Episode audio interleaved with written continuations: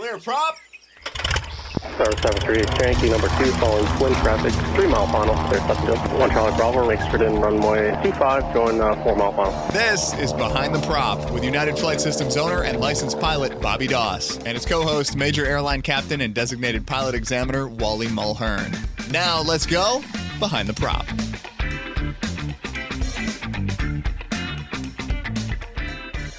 What's up, Wally? Hey, Bobby, how are you? I'm fantastic. I think you might be better introducing this guest today since you met them and uh, got them on the show. Go ahead. Yeah, it's you know with with my airline job, you just um, you never know who you're going to fly with, and so I was flying. Uh, actually, my last trip on the 767 um, just about a month ago, three or four weeks ago, flying down to Santiago, and uh, we we have a crew of three pilots on that flight since uh, it's it's longer than eight hours, and uh, uh you know I so you well, basically one pilot is is taking a break um, most of the time, so there's two of you always up there, and you know you get to know the other guys. Now I I happen to have flown with uh, the other uh, pilot quite a few times, so we, we sort of knew each other. But uh, our, our guest, I, I, had never met him, and so we, we sat in the, the flight deck together and, and talked for a little while. And, um, you know, I, I, you know, we didn't, we talked a little bit about general aviation stuff. But when we got to Chile, the, the other pilot came up to me and he said, um, the, the, the he said, "Do you know who Kevin is?" And I go, I said, well, yeah, yeah, he's he's Kevin. He goes, he's a bleeping astronaut. And I said, an astronaut? He goes, yeah, Google him. And so we're standing outside the bus down in Chile, and I'm Googling, and uh, it ends up that I'm, I'm flying with an astronaut. And so I went up to him. I says, Kevin, you didn't tell me you were an astronaut. And he, he kind of said, well, that's just not something that normally comes up in conversation. I said, well, on the way back to Houston tomorrow night, we're we're doing lots of talking because I I got I just I just want to talk to you. You know, as a kid growing up in the '60s and in the '70s, I mean, there is there was not I, am telling you, there's not a young man, uh, a little boy on the planet who didn't want to be an astronaut. And here I am flying with one. So, with that, we want to introduce our guest, uh, Kevin Ford. Hey, well, thank you. Thanks for that. Well, it's uh, it's kind of funny when I when I climb on the flight deck with uh, with you guys, especially guys flying long haul in the big jet and stuff. Uh, every time I fly, I learn something uh, from what's going on in the cockpit. So uh, even even though I am a former astronaut right now, I'm a junior junior birdman airline pilot. So and I appreciate uh, you guys showing me things and and being uh, mentors on the flight deck there because as you know in aviation, uh, man, there's there's just something to learn around every corner and in every airframe and uh, in every aspect of flying. So. That's uh, one of the reasons I am an airline pilot. you know, I'm 61 already, so um, I kind of had uh, a fighter pilot career, if you will. I had a test pilot career, and then I had an astronaut career. Uh, all lasted about 15 years each, and here I am. I've only got about four or five uh, years left, maybe six, to fly uh, fly with the airlines. And I just uh, I did it mostly because I want to learn about uh, what it's like and how it all works, and and I enjoy it more than anything else. So it was great to be on the flight deck with you guys and seeing how to get to, to Santiago and back. So thanks, well, it, uh, it, thanks for sharing uh, your knowledge with me and uh, anything you guys want to know about uh, flying on rockets. Maybe I can help you with that too. Well, that's what we want to hear about. So why don't why don't you start by just telling us, us about your your career, how you got started, how you went from being a uh, you know a a kid riding his bicycle around to to commanding the space shuttle. yeah, I had an awesome Schwinn fastback when I was a kid. You know, I used to deliver papers on it. So, but uh, you know, just just to start out, don't, don't Google me. Uh, Google Google somebody else, uh, some other space flyers and stuff.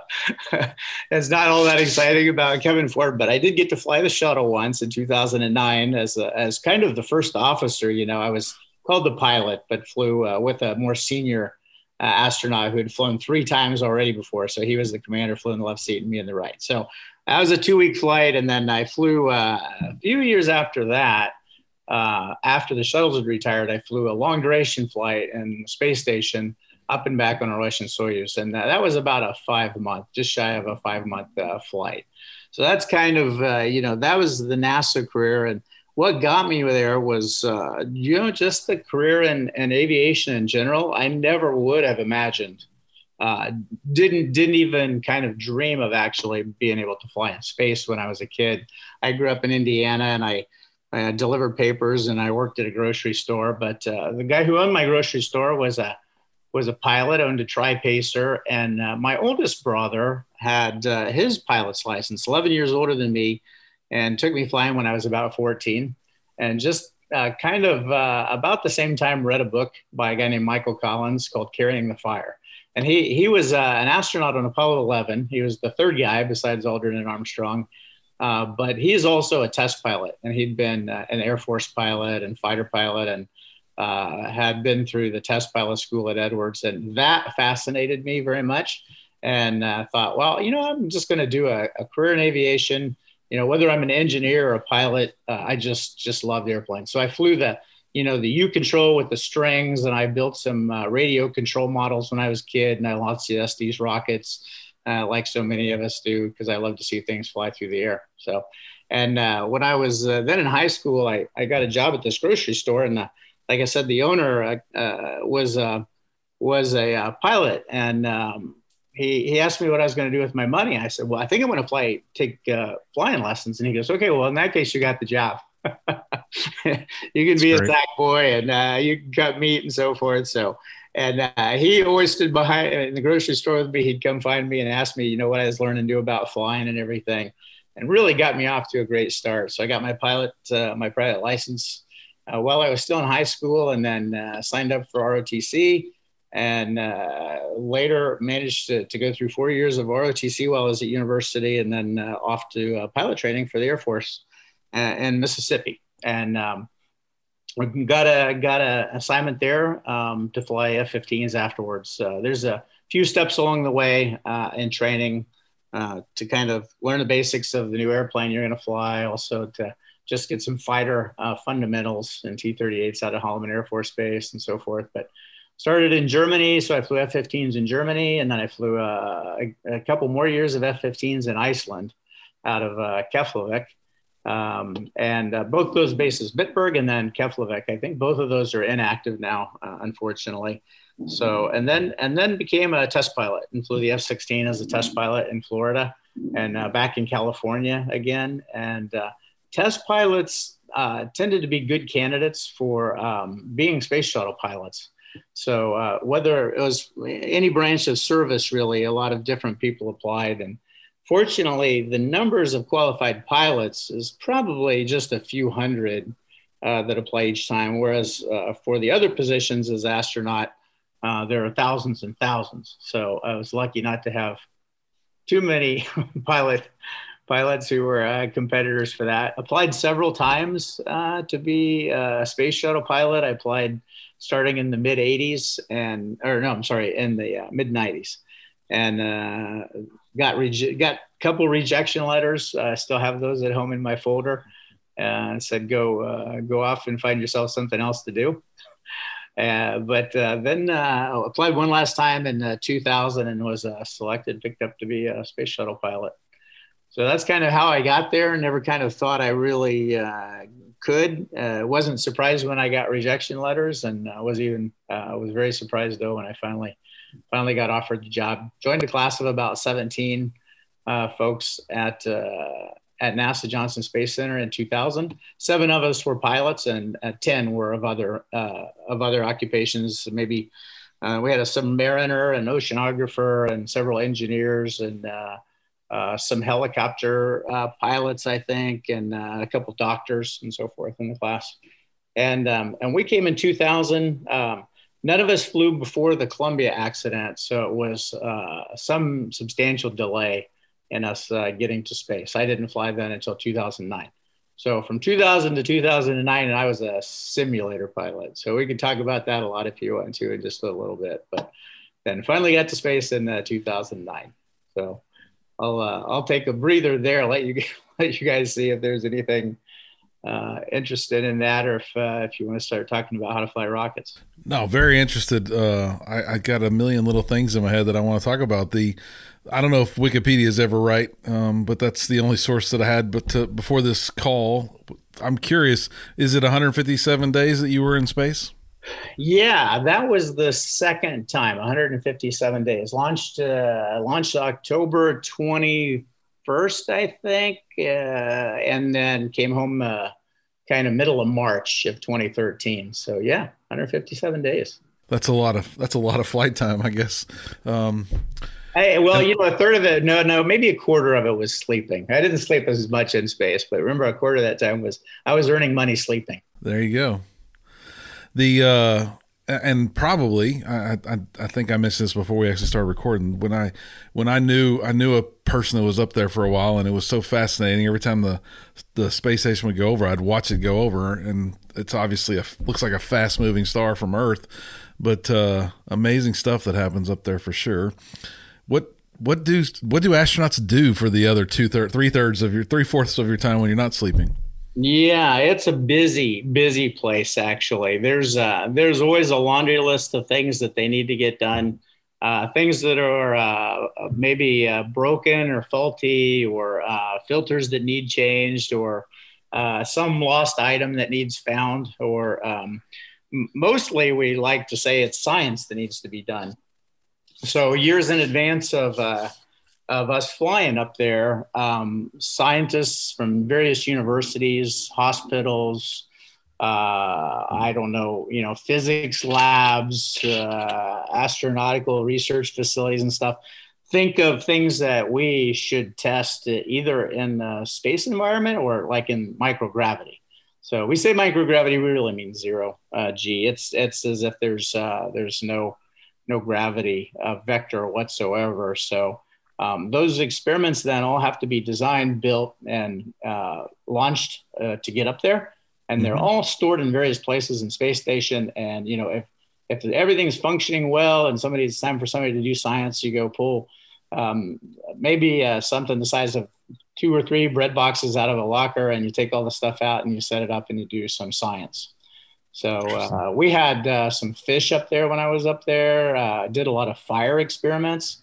Um, uh, the way the way um, uh, bodies and biology works in space, it, it, turns out is very different. Surprisingly, even even at like the very small cell level, even cells respond differently to zero g than they do to one g.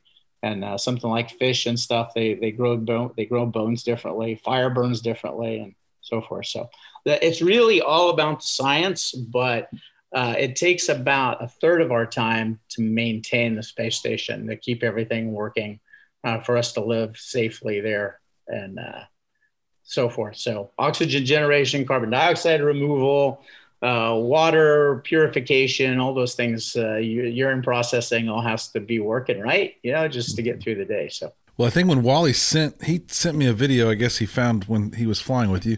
I think you gave a Thanksgiving Day address or something like that, and I I, I saw an experiment. Right, um, you know how YouTube works. There was an experiment right below. It was of, it was of a gyro, and I was really shocked at how much it made me realize what rigidity in space means when the gyro wasn't spinning, and then the gentleman spun the gyro, probably talking to some kids at school. But I was impressed with how how much more a gyro meant to me as a as a 400 hour pilot once I saw one in space. It was uh, all those little science experiments do do help all of us down here on Earth for sure, no question.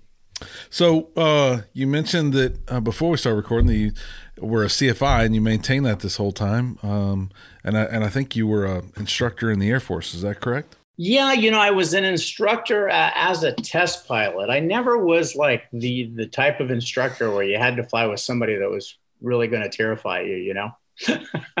there you go. But I did, you know, I did uh, solo out my son and a, uh, you know, a Piper Archer and uh, a few friends I took uh, to their to their private uh, rating, and I give some uh, some flight reviews. It used to be biannual flight reviews, you know, as a as an instructor, and I instructed in gliders at uh, Tehachapi, which is near Air, Air Force Base, and we we use those gliders to teach student test pilots. So uh, test pilot students all have a thousand hours of pilot and command time in jets before they even come to us. So when you crawl in the back seat uh, of an F-16 or an F-15 or a glider with uh, one of those guys, they're already experienced aviators, uh, but you're trying to show them some things they've never seen before. So some some things can be somewhat uncomfortable. We used to, for example, uh, uh, roll the F-16 upside down, push to negative two two Gs, and do a full uh, full lateral stick. So even at pretty high speed, and you know when you're hanging from your straps upside down at two Gs uh, and then you put in full lateral stick, it can be a pretty wild ride. So, and and and the students didn't always, uh, you know, most of the time they put the stick input in and they let go immediately because they're like, well, that's isn't that dangerous, you know? yeah, I don't want any part of that for sure. I don't want any part of this really. Uh, I don't want to break anything. Is this really what we're supposed to be doing? You're like, yeah, keep trying. You know, you'll you'll get it. You'll get the data uh, sooner or later. So that's uh, that's what you're teaching. And uh, we used to teach flying qualities and gliders and so forth. So it's a different kind of instructing than probably a lot of your you know behind the prop that the people are used to. But nevertheless, uh, you you're still trying trying to get an idea across, and you do a you, you do a, a demo for them, you know, and then uh, try to try to talk them through the errors, but uh, a little bit different category of instructing, maybe. Well, I felt I think I was complaining about unusual attitudes like two weeks ago, so uh, I have a feeling that's a lot worse than unusual attitudes uh, for sure. Yeah, you talked a little bit about the simulator. It sounds interesting. What was what was being a simulator pilot for nine years on the space shuttle like? I think I landed it once on Flight Simulator many years ago when people say, you know, what did you do for all those years? I go, well, thousands and thousands of hours of simulator time. And that's really not an exaggeration. I probably, you know, would on average do a seven hour sim every week uh, that was like an one orbit sim where you're already in space, like in the space shuttle, and uh, things are going kind of uh, crazy. Maybe um, like like a lot of uh, more advanced airplanes, we had inertial measurement units or inertial reference units, uh, so that we knew what our attitude was relative to the stars. And you know, the sim team would make those dump, so we'd have to you know realign them, do a manual realignment or something like this, or we maybe have a leak in one of our uh, liquid hydrogen or liquid oxygen tanks, and we'd have to deal with isolating that leak, perhaps. Or uh, occasionally, we'd end up with um, you know, an emergency where you have to deorbit quickly, let's say to uh, Istres, France, or something like that. You know, some maybe you're leaking your deorbiting prop, so you need you need a certain amount of propellant uh, to come home from space. So if uh, if those happen to start leaking, or the pressurization unit that pressurizes them, uh, then it's uh, can call for a you know an emergency deorbit scenario. So a lot of times they would end up like that. So I would do a seven hour sim like that once a week and then we did these ascent and entry sims as well, where we uh, flew off the launch pad, maybe abort back to the Kennedy Space Center. We maybe abort to Torre, you know, to Spain, uh, Zaragoza, or some other uh, country. That that was always cool because from launch to landing at in Spain was 35 minutes. Wow. Secretly, all the pilots kind of thought, you know, if I if if, if anything is going to go wrong in this flight, it sure would be neat if it was a transoceanic abort landing because uh, I will forever be in the history books for the for the fastest flight from U.S. to Europe. But we didn't want to we didn't want to have an abort, of course, and uh, we never ended up in 130 flight five flights. We didn't uh, see a, a real abort situation, but could have easily happened with just like one engine failure, you know, after you've launched uh, after you've launched or something like that you really needed all three uh, shuttle engines and uh, both solid rocket boosters off the launch pad to get you to space. So you could uh, you could do things uh, to stay alive, but probably not to complete the mission with an engine failure on a on a space shuttle. So yeah, so we did uh, those were you know four hour blocks of sims, and I would do one of those a week or two, and then we do uh, single systems simulators as well, where you're just working with maybe the communication system, or you're just working with the the flight control system or the computer system, something like that, where you're just looking at specific uh, types of failures. So a lot of simulations. And then uh, we did have, I think I might have mentioned this to Wally, we had this uh, Gulfstream that simulated space shuttle approaches. Uh, and we flew most of those out in New Mexico to the White Sands landing facility because we needed to come uh, from high altitude and come through a lot of vertical airspace kind of quick uh, you know, the, the, the class, uh, class B in Houston they, they weren't willing to let us do those space shuttle approaches into Ellington Field, unfortunately. So uh, we occasionally did them in Florida to the Cape, sometimes at Edwards Air Force Base, because uh, those are the two prime landing sites. And then uh, we practiced most of them at White Sands uh, out in, uh, we took out from uh, El Paso Airport and would fly up up north, maybe 70, 80 miles up to the White Sands Range and do 10, 10 airborne simulations fly into the runways there. And this Gulfstream had the ability to deploy the thrust reversers in flight and allow us to fly this uh, really steep profile that the shuttle had. The shuttle didn't have any engines, but it was very draggy. So, and it was actually much lighter weight than most people would think. So it's big, it's white, uh, very draggy, and when it comes home, pretty light, relatively speaking. So it had about a 20 degree glide path uh, coming down to the runway, just just to keep wow. a steady speed. So uh, it was wow. pretty steep, and this Gulfstream could could simulate that. And uh, a shuttle commander prior to his first landing had to have done that a thousand times. Wow! Was uh, assignable as the commander. Uh, the right seater had to do 500. I ended up with about 780 of them, I think, before I flew my shuttle flight. So 700 of these landings in this Gulfstream that was designed for this. Wow. well, I guess that makes the saying practice makes perfect pretty realistic then for sure. I don't think willie got to see me land but he he is like wow you did 700 landings at a shuttle and that's that's the way you fly a 767 come on.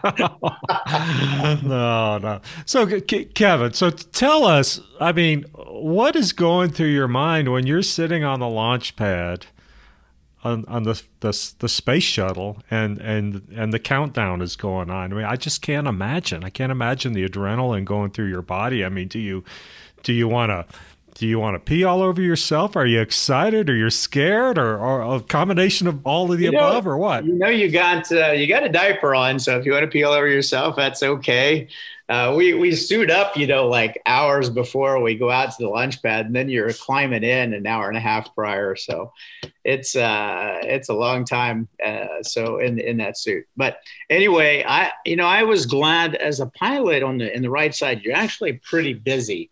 There um, there are things you test and uh, things you. Uh, you start the APUs. We have hydrazine APUs to power the, the, the rocket nozzles and the flight controls on ascent and those things are all powered up. So we, we're kind of busy right right up until uh, launch and that takes your mind a little bit off of you know uh, your fate if you will and what's meant for you tonight.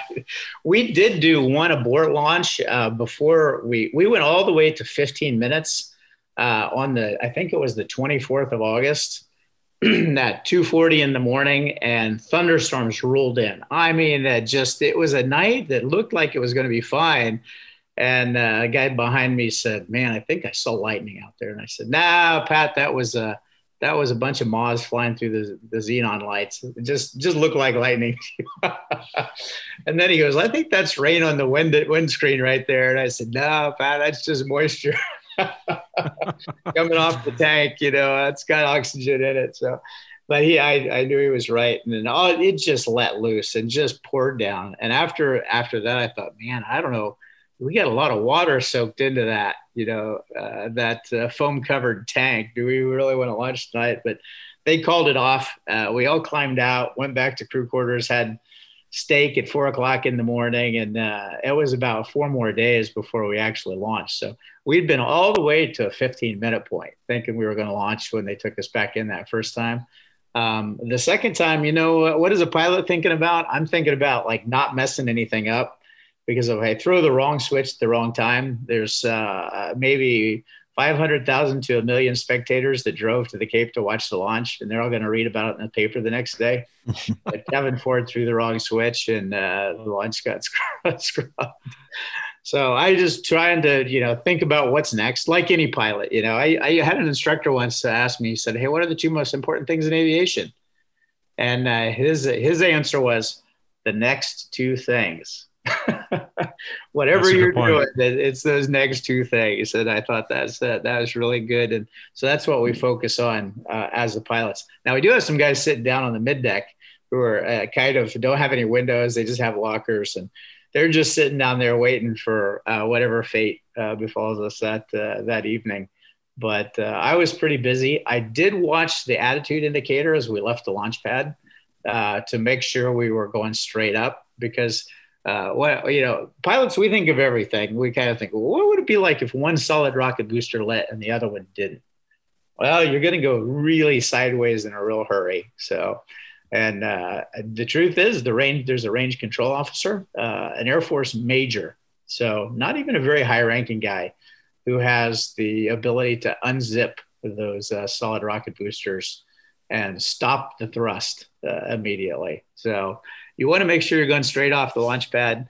You go up for just a few seconds and then you start rolling. Uh, you roll and you point your tail towards Massachusetts actually to go to space station. So you come off the launch pad, you, you roll your tail, you do a right roll to, uh, we call it heads down, but at that point you're still kind of going straight up. And then you head off toward Massachusetts and you fly out upside down for a good long time. So out the right window of the space shuttle, you can see the east coast of the United States and everything. Uh, we went through a cloud deck at 15,000 and another cloud deck at 40,000 and I'm telling you, it really you see you see it coming because the solid rocket boosters are have turned everything into daylight.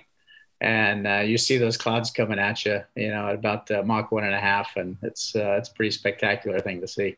So you get, wow. you get you get up and you go fast. It's uh, it's about an eight and a half minute ride. You end up uh, just off Cape Cod, and that's where all the engines shut down, and uh, you're going fast enough to uh, to stay above the atmosphere all the way over to about Saudi Arabia. At which point you uh, you do another burn to to make sure the whole orbit stays above the atmosphere and and uh, you're in you're in orbit headed to space station. I, I I have no words. I just I think I think that and uh, you know, uh, boy, uh, what what can you say? Well, I have a question because there's all these guys. Well, not all these guys. These multi-billionaires who are launching their own rockets nowadays keep talking about going into space what, what's your opinion? I've read the math and the, the, how far away you're supposed to be, but are these guys actually getting into space, or are they just jumping up a little higher than than most? So the suborbital guys are getting into space for sure. They're just not able to stay there very long. So uh, if you just if you just go up to high altitude, you definitely leave the atmosphere. Uh, what actually keeps you in orbit, though, is this horizontal speed. So you need to be doing about five miles a second, uh, uh, parallel to the surface of the Earth, and that that way, as you know, as the Earth curves away from you, uh, gravity is is still working on you, so it's it's making you turn, but the the Earth's surface curves away from you just as fast as as your flight path is uh, is curving downward. So. Um, yeah, so they're they're really going to space, and they're getting about four minutes or so, I guess, of uh, zero G time and I, am I'm, I'm sure you know it's a very uh, moving experience for them. I feel bad for them that they can't stay a little longer and see you know something besides uh, the state uh, that's below them and everything. But that uh, you know it, it, uh, some you know it hasn't been that long ago that this this was like just really incredible thing to do to get up to that altitude and get down safely and so far they seem like uh, the machines have been behaving and reliable. I, I, I watch those things with a little bit of uh, nervous nervous energy because I you know I don't want anybody to get hurt uh, or anything like that. And uh, you know as a as a NASA guy, we we had the ability to kind of say you know what uh, we we don't like this or that. Um, you know uh, we really should fix it and there was somebody, you know, we didn't have to worry about it being a business decision per se. Well, you know, we'll have the company will go broke if we do that. You know, we just say, you know, if, if this is what's this is what it takes, then this is uh, what we'll do uh, to be safe. And so, as a business model, and I haven't worked in that world, so I can't tell, you know, if it's uh, if it's um, well received and stuff. You know, when the operators and stuff say, you know what, we we really need some more redundancy for this, or you know, I had trouble getting you know, this computer rebooted, you know, just at the worst possible time. yeah. nervous or whatever. Do we need the redundancy? So hopefully, hopefully nobody will get hurt. They'll continue to learn good lessons, and I hope they, you know, I hope they look through everything NASA has to offer in terms of lessons learned and and put those uh, put those to good use uh, so that we can keep fly fly citizens safely and everything. As far as getting to orbit, you know, SpaceX is getting a few people uh, with their Falcon 9 booster and their SpaceX uh, Dragon, Crew Dragon. They're getting some people into orbit uh, for you know just a few days, and uh, you know it's it's the start of start of a new era, I think, in uh, personal space travel and stuff. So sky sky's uh, sky's the limit, or the sky's not the limit. However you say that. Yeah, I'm fascinated with Elon and SpaceX and all that stuff, so I've, I've paid attention to it. I'm I'm still curious, and I, like you, I think I watched all those launches on uh, bated breath too, just to make sure that they're safe and no one gets hurt. As we wrap up the show, Kevin, you, you mentioned when we were talking before we started recording that you might have more time in front of a rocket nozzle than you do behind a prop.